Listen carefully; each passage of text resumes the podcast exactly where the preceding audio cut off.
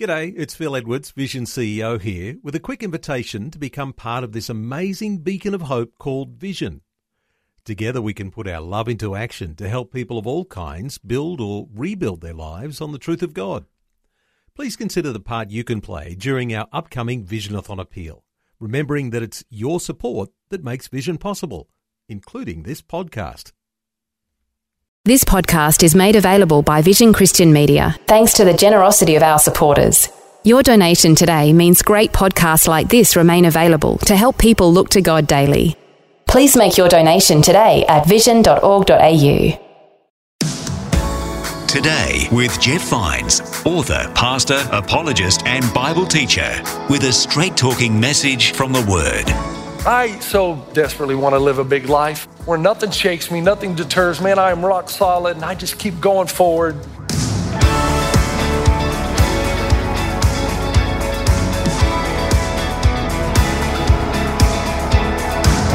Today with Jeff Vines. Hello and welcome. My name is Bill. Thanks so much for joining me again on Today with Jeff Vines. Last time we looked at Moses and the burning bush.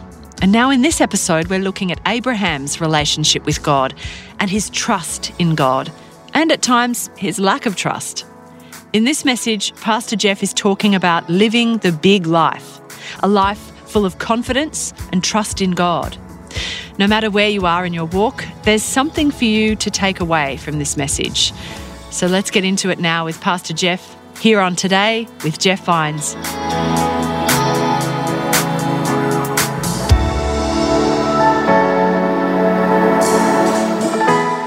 How many uh, in the room uh, want to live a big life? Anybody? You know, a big life. I mean, you want a life that's full. Man, you want a big, big life. Don't be shy now. Come on, raise it up. I want a big life. Okay, that's good. Because some of you, I know you're hesitating because you're thinking, well, it depends on how you define that. I'm actually trying to lose weight, and I would, I would rather be downsizing. But the kind of life I'm talking about is the kind of life I've always wanted to live since the time I was very, very young. It's the kind of life that no matter what's happening, no matter what is happening around me, it just doesn't matter.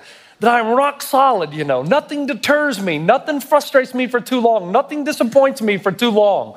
There might be seasons or times in my life where there's sorrow and mourning, but they're short lived just around the corner, man, I'm back up on top. You know, I'm, I'm, I'm going strong. It's like Jesus, you know, for the joy set before him, he endured the cross. That kind of big life. I've always wanted to be able to live that kind of life. The kind of life that when you walk into a room, you just lift everybody else up. Because they know there's hardly ever a time when you're just whining and complaining. You're just always ready to go, ready to see what's around the corner, over the horizon. That kind of life. The kind of life that reads something like Jeremiah 29 11 that says, For I know the plans I have for you, declares the Lord plans to prosper you and not to harm you, plans to give you a hope and a future. The kind of life that reads that and believes and trusts God resolutely, completely, never shaken, never deterred, man, just keeps going because you really believe, even though you may not understand it at the time, that God has a hope for you, a, a plans to prosper you. And if you just keep going forward, all those plans that He has for your life are going to come into fruition, come into being. The type of life that reads Romans chapter 8, verse 28, and we know that in all things God works together. Of those who love God, who have been called according to his purpose. The kind of life that no matter how bleak things look at the moment, you believe that God is large and in charge. And ultimately, you can trust him and you put your hope in him. The kind of life that reads Romans 8 32, where Paul says, He who did not spare his own son, but gave him up for us all, how will he not also, along with him, graciously give us all good things? The kind of life that says, Man, God in the past was not willing or was willing to give his own son. So, how much more then will he be willing to give us all good things? Man, I want that kind of life. I want the kind of life that is rock solid through everything, man. That is not contingent on anything outside. But man, I always believe and trust the promises of God. Whatever's happening is going to bring about good. It's going to bring about some great design, a divine weaver, a grand weaver that's weaving the cords of my life together, and it is going to come out victoriously. That's the kind of life I want to live. kind of life that's never deterred, where, where joy is central, sorrow is only peripheral. Where there are moments of sorrow, but joy is the defining characteristic of my life. That's the kind of person I desperately want to be. Nothing shakes me, nothing deters me, nothing, nothing puts me off the promises of God. And I always trust them to become a reality sooner or later. Now, that is the kind of life, that's a big life, man. And that's the kind of life I want to live, but I don't. Does anybody? Why do I have so many moments in my life where there's doubt? Doubt God. Why do I fall apart sometimes at the first sign of trouble? I'll preach a great message on the weekend about positive, you know, God is with us. If He is with us, you know, who can be against us? And then the smallest little thing Monday around 10 a.m. will send me into, oh, my life is over. Why do I sometimes become so easily distracted and get off the path, even though I know it won't lead to life? Why does my life sometimes look so small? And why am I sometimes so pathetic? Oh my goodness. Like I said, the smallest thing happens and I'm just like pity party. Oh, woe is me. My life is so tough. Until I meet somebody else whose life really is tough. Charlie Brown, great cartoon I want to read to you. It's one of my favorite. You mope around too much, Charlie Brown, says Linus. You got to stop feeling sorry for yourself, says Linus to Charlie Brown. Charlie Brown responds by saying, Why shouldn't I feel sorry for myself? I'm very tenderhearted. That's me. That's me. I've got great empathy for others, but my greatest and most intense empathy is reserved for myself. right? I so desperately want to live a big life. I really do. Where nothing shakes me, nothing deters me, and I am rock solid, and I just keep going forward from success to success, from glory to glory, the Apostle Paul says in 2 Corinthians. But I don't. Why? I don't believe there's a better story in the Bible than this story of Abraham's encounter with God to show us why we don't live the big life and what we need in order to live the big life and how God's going to get us there. So, if you're interested in living a big life, now don't listen if you're not. Check your email, do whatever you want. But if you want a big life, if you want the big, big life that you've always wanted, you're looking for that, then you got to listen. Now, it starts by understanding a few things about Abraham. God has visited him four times, and every time it's been a dramatic encounter. The first was in Genesis 12, and God came to Abraham and said, Abraham, get out. leave your home, leave your people, leave your country, and everything that you're familiar with, I want you to forsake and leave. And I'm not even going to tell you where you're going. I just want you to leave. And that's, that would have been tough in Abraham's time and culture because it takes a lot of time to build safety and security. And uh, when you've got that, and then God just comes along and says, I want you to leave, get out of everything that you're familiar with. And the Bible says, So Abraham got out, he did what God asked him to do, and he did not know whither, I love that word, whither, he was going. He didn't know where he was going. Second time, Genesis chapter 15, God comes to Abraham and says, Abraham, I'm going to make a great nation out of you. Your descendants are going to be as numerous as the stars in the sky and the sand on the seashore. And through your descendants will come one that will bless the entire world. And as soon as Abraham heard that, he's going to be thinking, well, I'm assuming God's going to do two things. Once, he's, he's going to give me a child. Can't have a lot of descendants if I don't have one.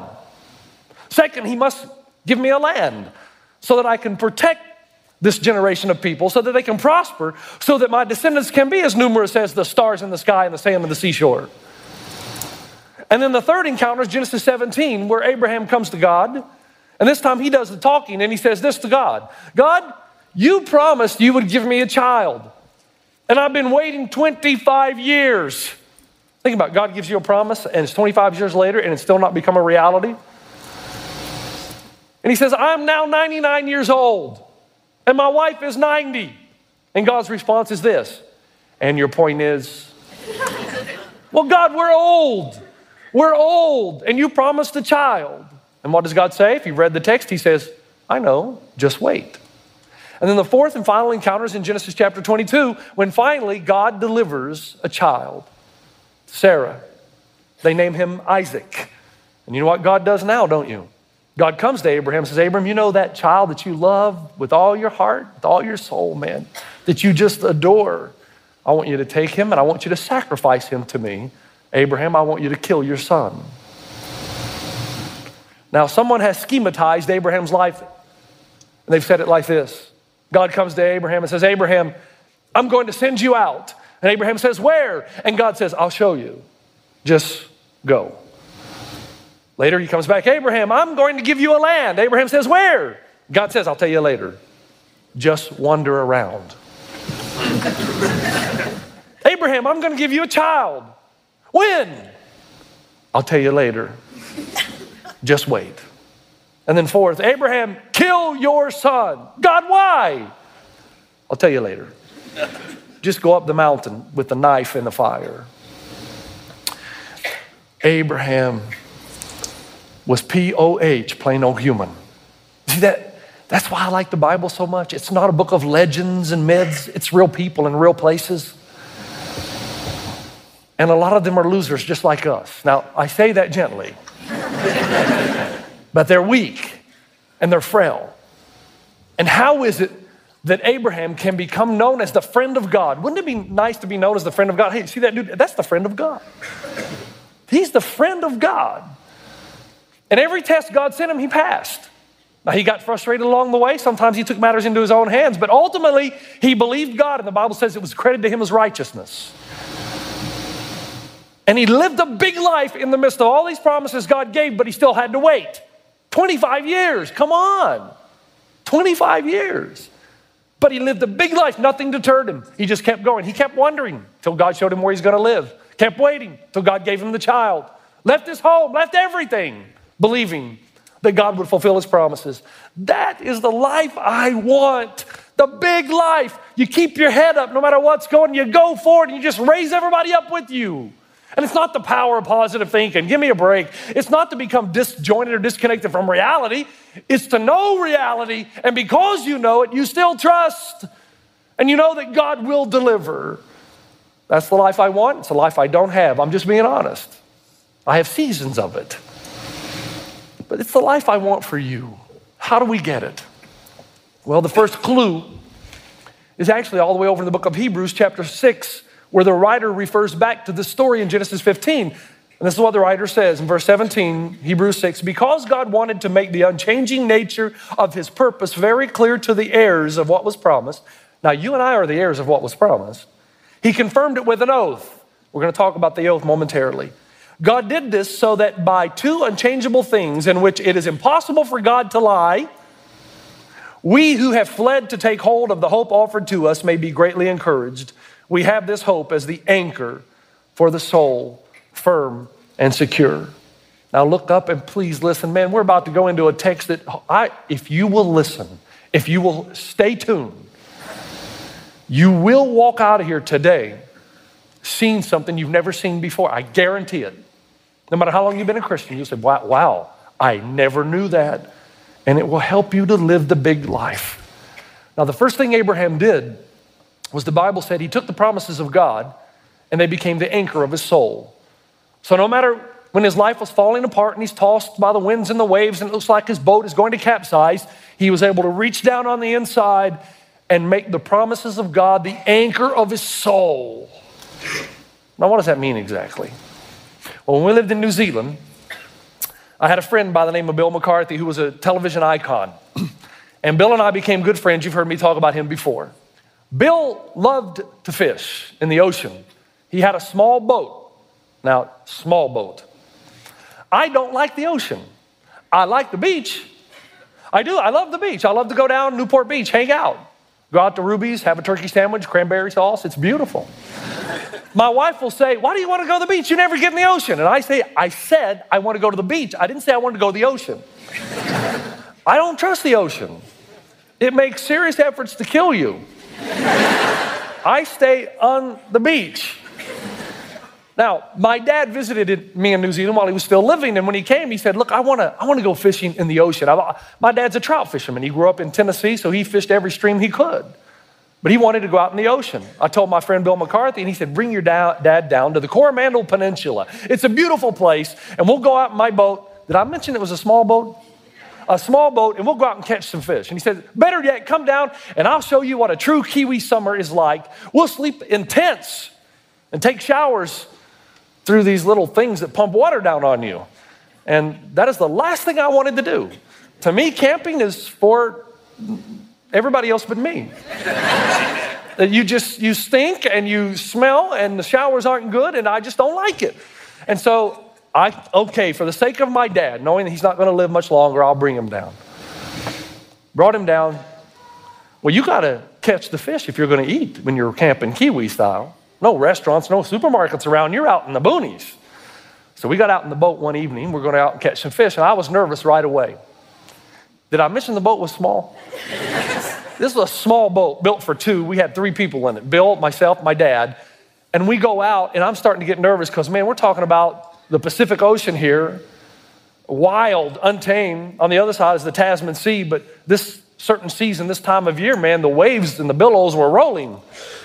We got out there, and to me, my knowledge, we just kept going farther and farther out. And the farther out we went, the more nervous I got. And we were fishing, everybody was having a good time except me.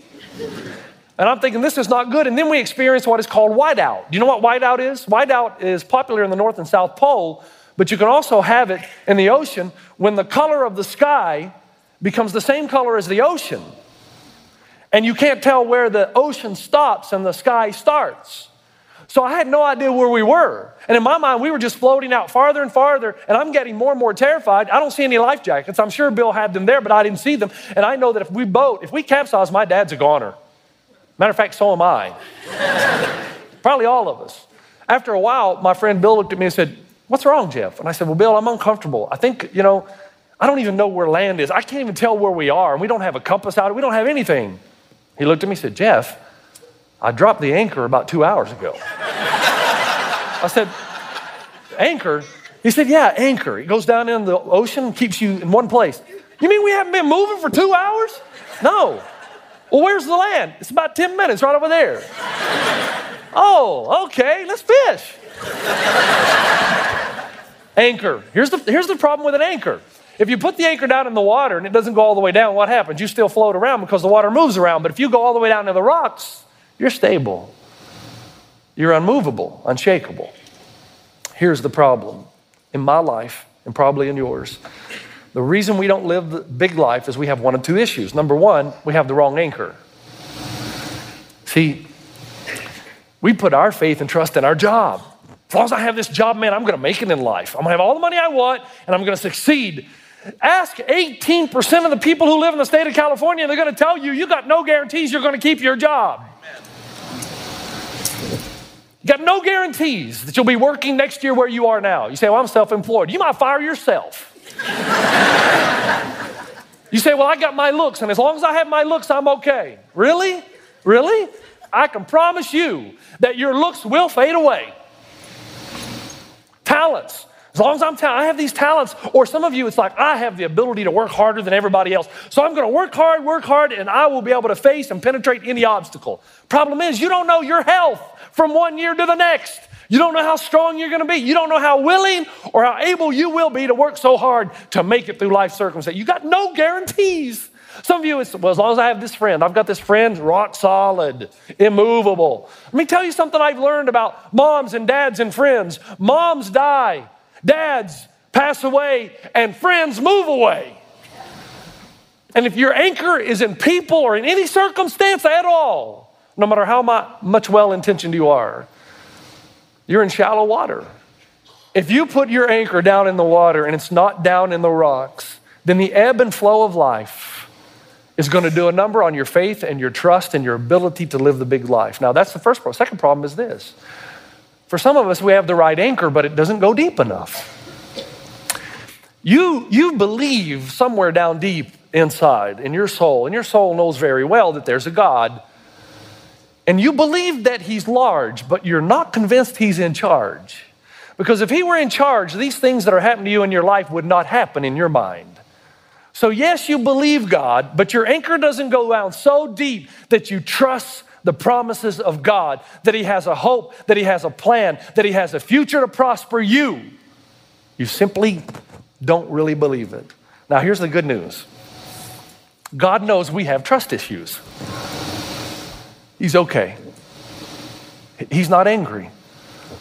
But He knows if you're ever going to be able to live the big life, He's got to get your anchor down into deep water, into something that does not shift or change. And the reason Abraham was able to live a big life and be called the friend of God was not because he was anything special, not because he had more talents and abilities than you, not because he was just had a resolve that is unexplainable. It's because God helped him get the anchor down. And here's how. In chapter 15, verse 8, Abram's response to all these promises, he says, Oh, sovereign Lord, how can I know that I will gain possession of it? Look at that. How can I know? Isn't that the issue? God, how can I know that you're going to bless my people? And we're going to be as numerous as the stars in the sky, and that through our generations will come one who will bless all nations. How can I know this land that you're going to give me? How can I know that you'll give me this child? How can I know? And we're doing the same thing. How can we know, God, that you plan to prosper us? How can we know that you will fulfill the promises you have made? How can we know that you'll work all these things that are happening in my life out together for your good? How can I be so sure? And notice in the text, God does not say, Abraham, how dare you ask me that? Who do you think you are? Don't you know I'm God? God is big enough to handle Abraham's doubt. Instead, God loves Abraham and says, I know your problem issue. You got a trust issue. I know your problem, Abraham. I'm going to help you get the anchor down. Here's what happens in verse 9. So the Lord said to him, This is interesting. Bring me a heifer, a goat, and a ram each three years old, along with a dove and a young pigeon. Abram brought all these things to him, cut them in two, and arranged the halves opposite each other. The birds, however, he did not cut in half. The birds then came, or then birds of prey came rather, down on the carcasses, but Abram drove them away. Now, this is bizarre. You know what God's asked Abraham to do? Think about it. Abraham says, I want, sorry, God says, I want you to get your anchor down. I'm going to help you. So here's how we're going to do it. I want you to go get some animals and cut them into pieces and lay them opposite each other so that there's a trench between the two. Now, what's bizarre is Abraham doesn't say, You want me to do what? It's like Abraham knows exactly what God is about to do. In fact, anybody in the ancient world that would have read this text would have known exactly what God is about to do, and I want to help you understand what he's doing.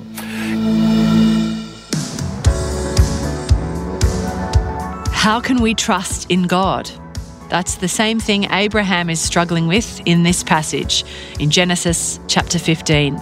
But we need to pause there, and Pastor Jeff will continue unpacking that in our next episode. How do I know he's really going to prosper me? That he has a hope, a plan, a future? How do I know? How do I know God will deliver? And Abraham, remember, this is for all generations, the heirs of the promise. That's us. He said to Abraham, I'll tell you how, because I'm going to walk through the pieces. And when God walks through the pieces, here's what he's saying If I don't do what I promised to do, may I be cut into pieces.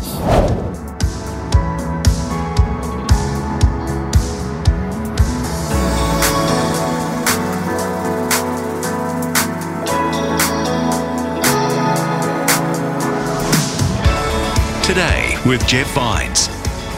For more from Pastor Jeff, head to vision.org.au forward slash Jeff Vines.